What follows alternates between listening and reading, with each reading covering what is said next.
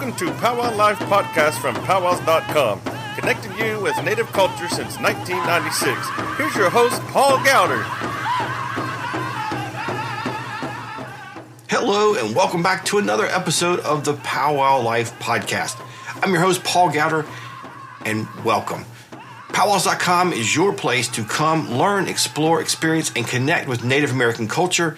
And this is the podcast of Powwows.com, where I get to interview Native people from all over North America and bring you the latest stories from Indian country. Today, I've got an interview with Chef Pyet, who just won Fox's new show, Next Level Chef. It's an incredible story of how she uses her culture in her recipes to really bring out unique flavors. Don't forget to listen at the end of the show. I'll have some announcements, this week's trivia question, and some other notes about what's going on. But for now, enjoy our interview with Chef Pyet.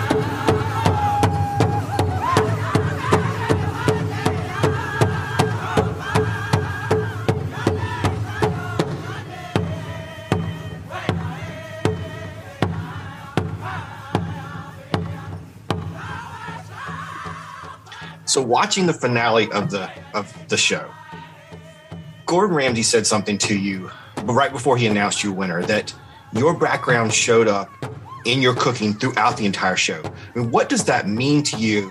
I mean, it gave me chills to hear him say something like that for an indigenous chef. But what does that mean to you? And how did you bring your culture and your heritage into your cooking?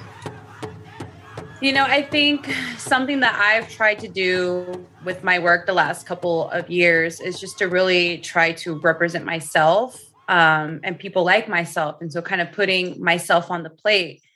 And, you know, to hear Gordon Ramsay say that, you know, that was present and that he noticed and he acknowledged it, to me was validation that I'm doing the right thing, that, you know, I'm not just doing food that everybody wants to eat. I'm cooking food that I'm passionate about and that makes sense to me. And I'm hoping to, you know, be a voice for people like myself that are fusions. Like there's a lot of people here, you know, in America that are now like this new generation of fusion people that come from different heritages, different backgrounds.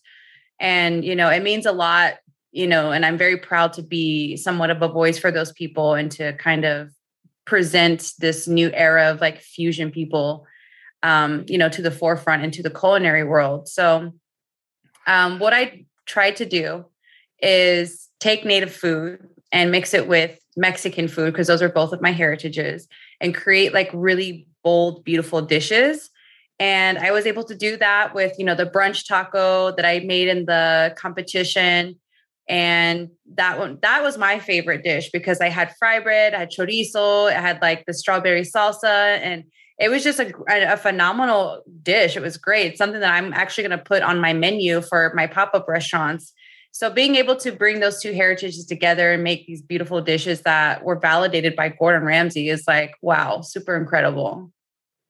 Yeah, that was a heck of a compliment to give. It was really cool to see that. So let's back up. So how did you get into cooking? I mean, go ahead. One moment. I'm so sorry. I have to let my cat outside. No problem. Okay, sorry. I have a cat that she's the dog. No problem. All right, so let's back up. And how did you get into cooking? And where are you from? What is your background?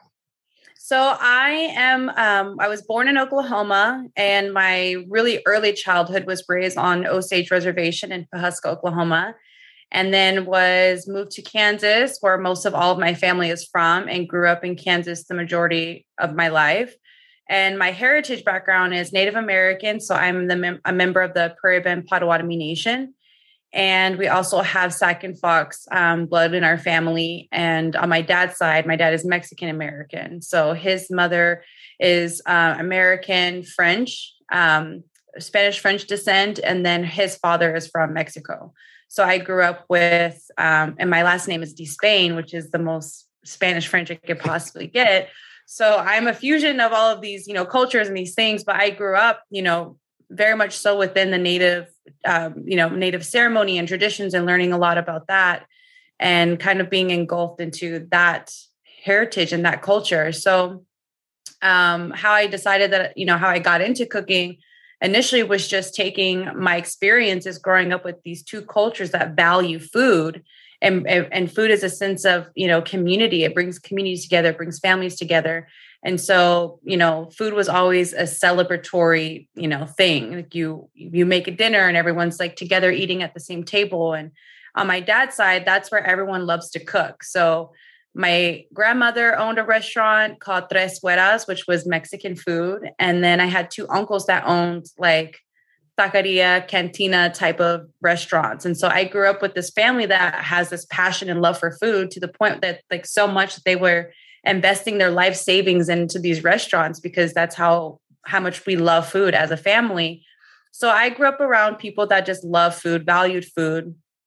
And I've been cooking, pretty much my whole life. And our family, if you are old enough to join the assembly line of making tamales, then you're there making tamales with everybody. And then it's something you're doing with the family, and then you guys get to all enjoy it together and talk about what you would do differently, or maybe the salsa this time was perfect and last year it was, not as good, or that the meat is drier this year. Like, what did we do different? So just being raised in that environment of, people that love food, analyze food, we're super competitive with food, and we have such a big family. So everyone has to contribute to the meal somehow or another. And then on my mother's side, my grandmother, she's full blood Native, but she does not know how to cook. So the two things that she did know how to cook, she did teach me, which was corn soup and fry bread. So she taught me those two things. And of course, corn soup is a major pillar in indigenous food and Native culture. So there's a lot of cool stories behind corn soup, and everyone has their own recipes. And so I always thought that was really neat. And then of course you have powwows where you have the meat pies and fry breads and different stews and all the chili dogs, the corn dogs. Even though that those are not Native foods, it's still something that we enjoy while we're there experiencing. Oh, yeah. Like we're still there experiencing it and loving it. And so I think those were the major pillars of my life, like just having that heritage really contribute to my love for food. But I went to culinary school later on in life in my early 20s. And I was actually working in the automotive industry before I got into cooking full time. And I did great. I made great money, but there was just always something missing. And I think that something missing was I was actually in the wrong field of work. I needed to be in the kitchen. And so I really just started cooking and as a hobby, and learning about different cooking techniques and learning about different cuisines. And then finally it clicked. I was like, oh, I should probably go to culinary school and see what my options are. So that's really how the journey began. And when did you go to culinary school? How long ago was that? I went when I was 23. So about 7-8 years ago. Okay. And they talked about you were on the show, they talked you as the social media chef, and you kind of came up doing things online. So yeah, talk a little bit about, how, I guess, the new way we do things with TikTok and Instagram and all that. How did that affect you as a chef? So it actually benefited me tremendously during COVID, because I was doing, there's a part of my journey where I talk about homelessness and experiencing, kind of couch surfing here in Los Angeles. And it was pretty hard time for me and it was kind of like, at the time embarrassing, because I had to ask people to like stay at their homes and use their showers. And I have a cat with me, and not only is it me, but it's me and my cat. And so it was a very tough situation to be in because, you know, people, not everybody likes cats. And it just like, I felt so uncomfortable, but I ended up losing my jobs because I was teaching cooking classes at this culinary school that sold culinary like equipment and different like knives and cooking pans and all of like the cool stuff, the cool gadgets. And they had this little classroom off to the side where they were teaching cooking classes to the public. And so people would go there, like, you know, religiously every week and try to learn something new. And so it wasn't necessarily a cooking school, but it was, you know, cooking classes. So I actually was working there, and then the pandemic hit and the business actually closed and got bought out by another company. So we had no jobs. Anyone that worked there for that company, we had no jobs. We lost our jobs. So I reverted to using social media as a way to connect with clients and customers. And I started teaching online Zoom cooking classes, and I was putting together these food boxes where I would pre-measure out all the ingredients and either ship it to the client, or I would go drop it off at their door. So that way they'd have the recipe packets, they had, you know, all the food, and they didn't have an excess amount of food. They had the right amount of ingredients for everything. And so I started, you know, doing that. And I was hosting live cooking Instagram lessons, and was teaching people how to do different things online. So that's what really sparked a lot of people's interest in learning about, you know, the type of food that I was cooking, or just learning things in general. And I began to really developing a following after I was featured on BuzzFeed for indigenous recipes. And so it worked for my advantage. I later on, you know, ended up becoming a traveling private chef, which is why I stopped doing a lot of the social media stuff, because I was busy, you know, traveling and I was like cooking on boats and doing all the really cool things. But, you know, being labeled as a social media chef, at first I was like, that's a negative thing. I'm like, I'm not just a social media chef. I went to school. I'm a professional. But it's not a bad, you know, it's a label to have at all.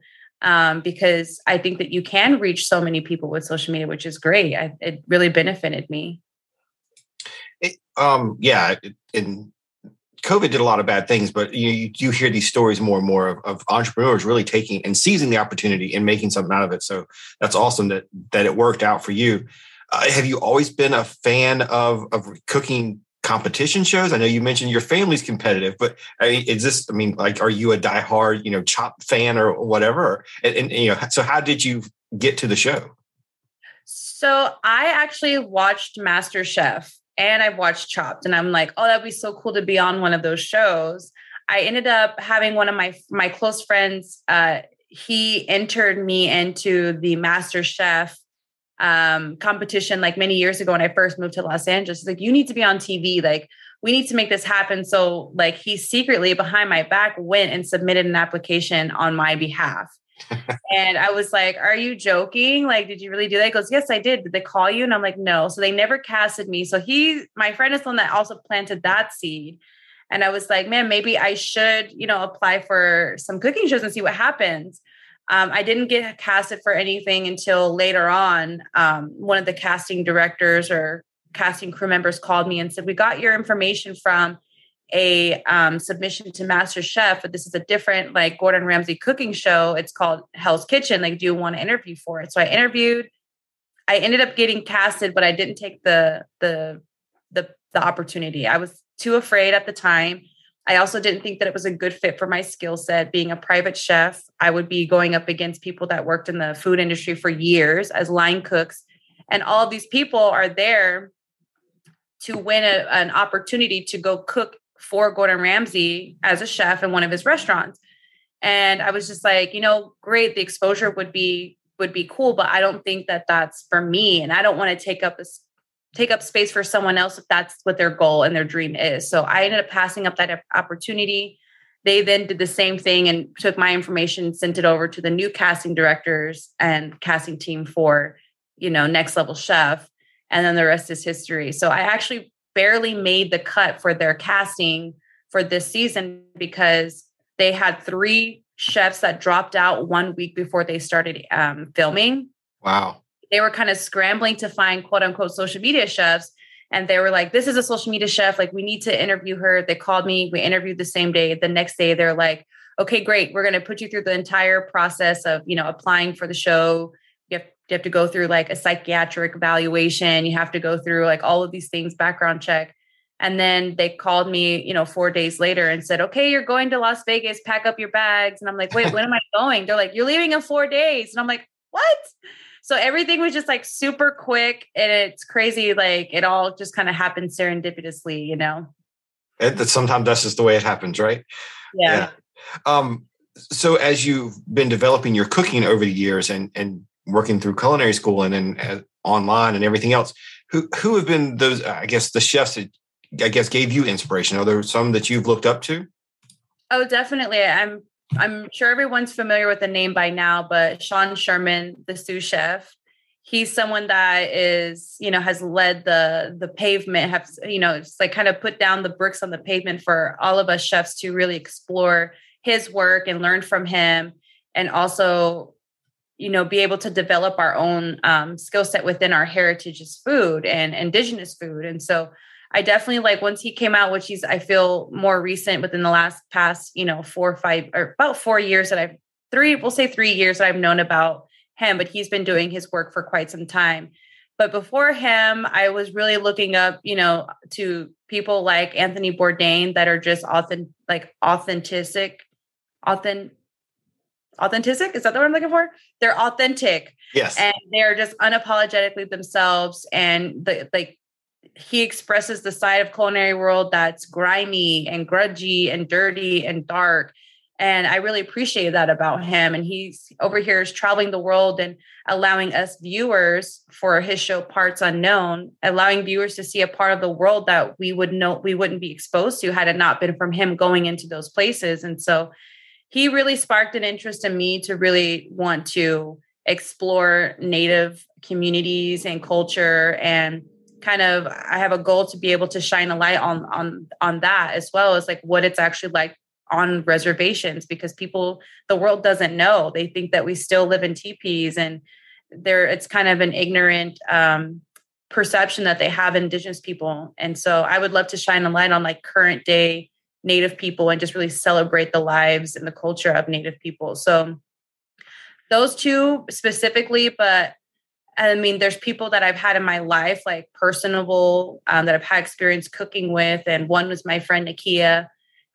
She's an African-American woman, and she's a chef, and just like, she's such a strong person, and she has like, you know, very strong family core values, and she's super knowledgeable and an amazing chef. So these are people that along the way that I've, you know, that I've looked up to and that have inspired me to go over and beyond and say, you know, I think I want to be the voice of people like myself, which I feel like is a brave and courageous thing to do, because, you know, I haven't always been super confident. And, you know, there's growing up multicultural, you don't know, you know, where you fit in. I'm not Native enough. I don't speak the language. I don't look Native. I don't look Mexican either, but I don't speak Spanish fluently. So it's like, you don't really fit in anywhere. So I had that struggle growing up, and now as an adult, I can be proud and celebrate both of my heritage and say, I don't have to look a certain way to be this or be that. I am just myself. And I'm kind of like a new generation of fusion of people. I love that. Yes. And being yourself is the key. That's great. I love that. All right. So for people like myself who struggle just to follow the recipe we download online or whatever, what tips do you have for somebody like that to become that next level, you know, cooking and get skills and can jump outside of just downloading a recipe? My suggestion is literally just one second. This cat of mine. Oh, yeah. Hold on.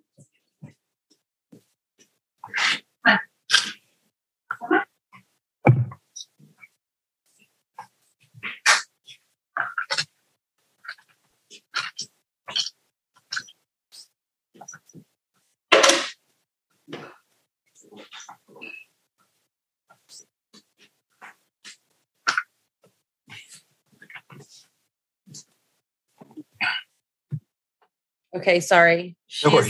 She's normally not this crazy, but I've been on a lot of interviews. She's like, pay attention to me. Okay, what was the question again? I'm so sorry. Oh yeah, for people like me that are struggling, what's the tips you have for that? So my recommendation and suggestions are to literally just get in the kitchen and just start doing things. You know, like just explore.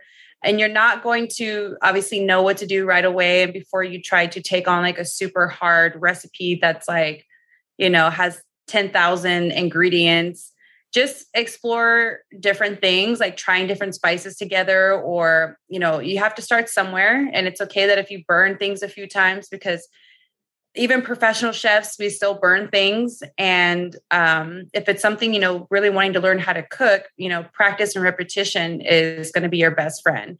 So when you cook, you know, chicken, for instance, try cooking it at different temperatures for different times. Make sure you have like one of those little thermometer meat thermometer, so you can make sure your chicken's cooked all the way through. So that's a major tip, is like buy yourself a thermometer, because people are like, how do I, you know, cook the perfect steak?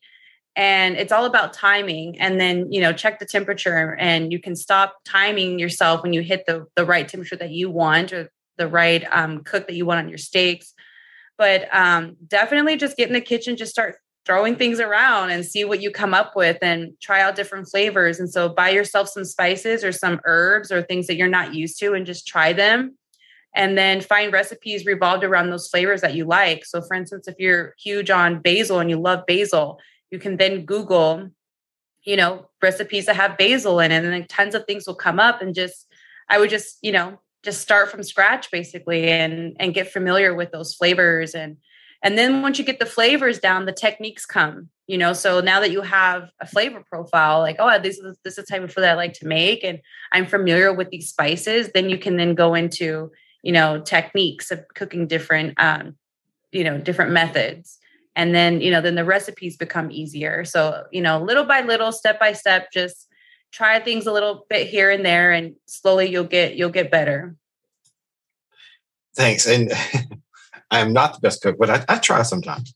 So what now? I mean, you this is a huge accomplishment, milestone, and you got a great prize that came out of this. So what now for you? Where are you heading? So there's so much on the horizon right now. I'm working on a few different projects, and right now I'm really focused on connecting with the Native community, and really just firsthand hearing and seeing and experiencing the voices and the lives of Indigenous people of this country, especially if I'm going to be someone that's the voice or representing my heritages. I need to hear their voices and know exactly the struggles that they're going through, because the life that I live here in Santa Monica is not the same life that some people are living across the nation. So, you know, how can I be a voice of people that I don't really know their lives? So my goal is to tour the nation, visits different reservations and different Native communities, learn from the people, hear their voices, celebrate with them, have it be kind of like a give-take opportunity for, you know, me to be there to obviously do acts of service and give back to the community. But also I want to learn from the people, and I would learn different recipes that, you know, maybe I didn't grow up having or knowing, learning different cooking techniques, and just the stories of food and how important representation through food is for our people, and just having those conversations. So that's definitely a project that I'm working on, and it's going to be, you know, giving the circumstances of COVID. Luckily, we are in a better place. You know, going into a better direction where things are opening up, and the mask mandates are, you know, in some states are, you know, going away, and we're actually able to conjugate as people again. So I'm really excited about that. So, and I have to get this funded. So having to like get this project funded, and I would love to be able to document some of these experiences and share it with the world. So that way people can see like, not just the negative side of the stories of Indigenous people, you know, and not just hearing about the genocide. And I think like when people are constantly talking about the negative or the bad things that Native people are facing, it in a way like weakens the spirit of our voices. And we need to be talking about just as equally and just as much as the celebration of our culture, and how we are so proud to be where we come from, and how rich the culture actually is. And so my goal is to be able to shine a light on that, And then also, like, I'm, you know, working on a cookbook. I'm working on a memoir because I have a crazy life that I've lived. I've probably lived 1,000 lives in one. And I think I have a pretty unique story, and just being able to say, just saying I'm a girl from Kansas that went to LA and became, you know, a winner of a Gordon Ramsay show, that alone is like an inspiring story. But all of the little obstacles and things that I've experienced within my life, I think make that story even better. And I would love to share that with the world. And so we have cookbooks, we have a children's cookbook, we have a memoir, we have the project of touring the nation. So I've got my plate full, that's for sure. But I'm doing it all with dedication to really strengthening the voices of Indigenous people. So that's what I've decided I want to dedicate my career and my life to doing. That's fantastic. I can't wait to see where that goes. Thank you for congratulations again. And thanks for spending a few minutes with us. Yeah, of course. Thanks for having me. And looking forward to maybe more conversations about all the cool things that will be happening in the future. Yeah, for sure.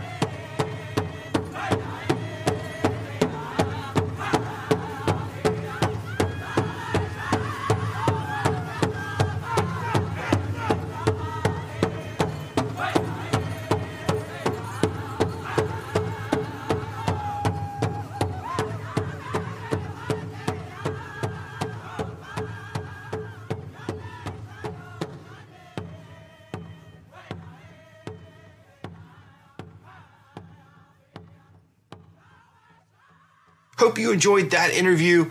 What a cool story, right? Can't wait to follow her and see where she's going to go now.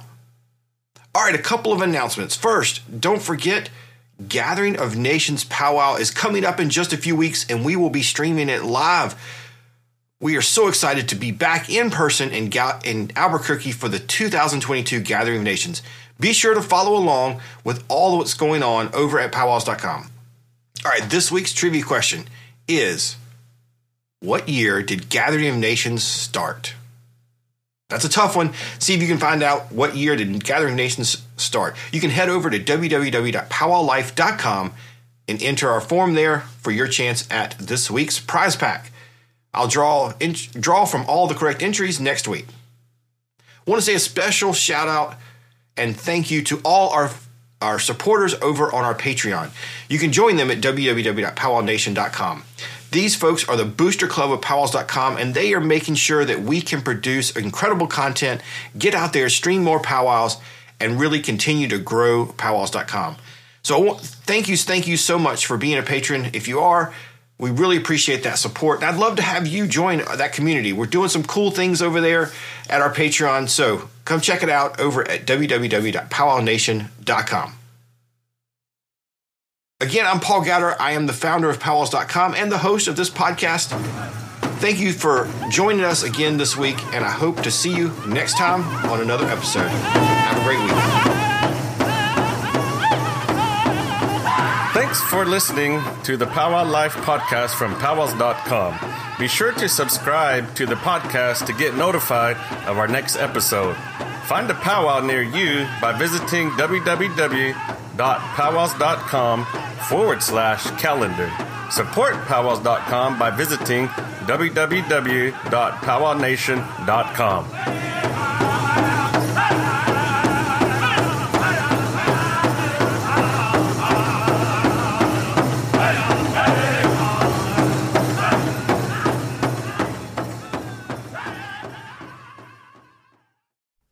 Good luck. Here's this week's trivia question. You can head over to powwowlife.com to fill out the form and submit your answer. All the right answers are entered into a drawing for a 10-sticker powwows.com sticker pack. Here's the question. This year, we are celebrating a big milestone. We have been live streaming for a number of years. So tell me, what year was the first year we streamed, and what was the first powwow we streamed? If you've been listening or following our content, you should be able to find it. Good luck. Powwowlife.com to submit your answer. What was the first powwow, and what year did we first live stream? Good luck, and thank you so much for listening. I'll see you next week.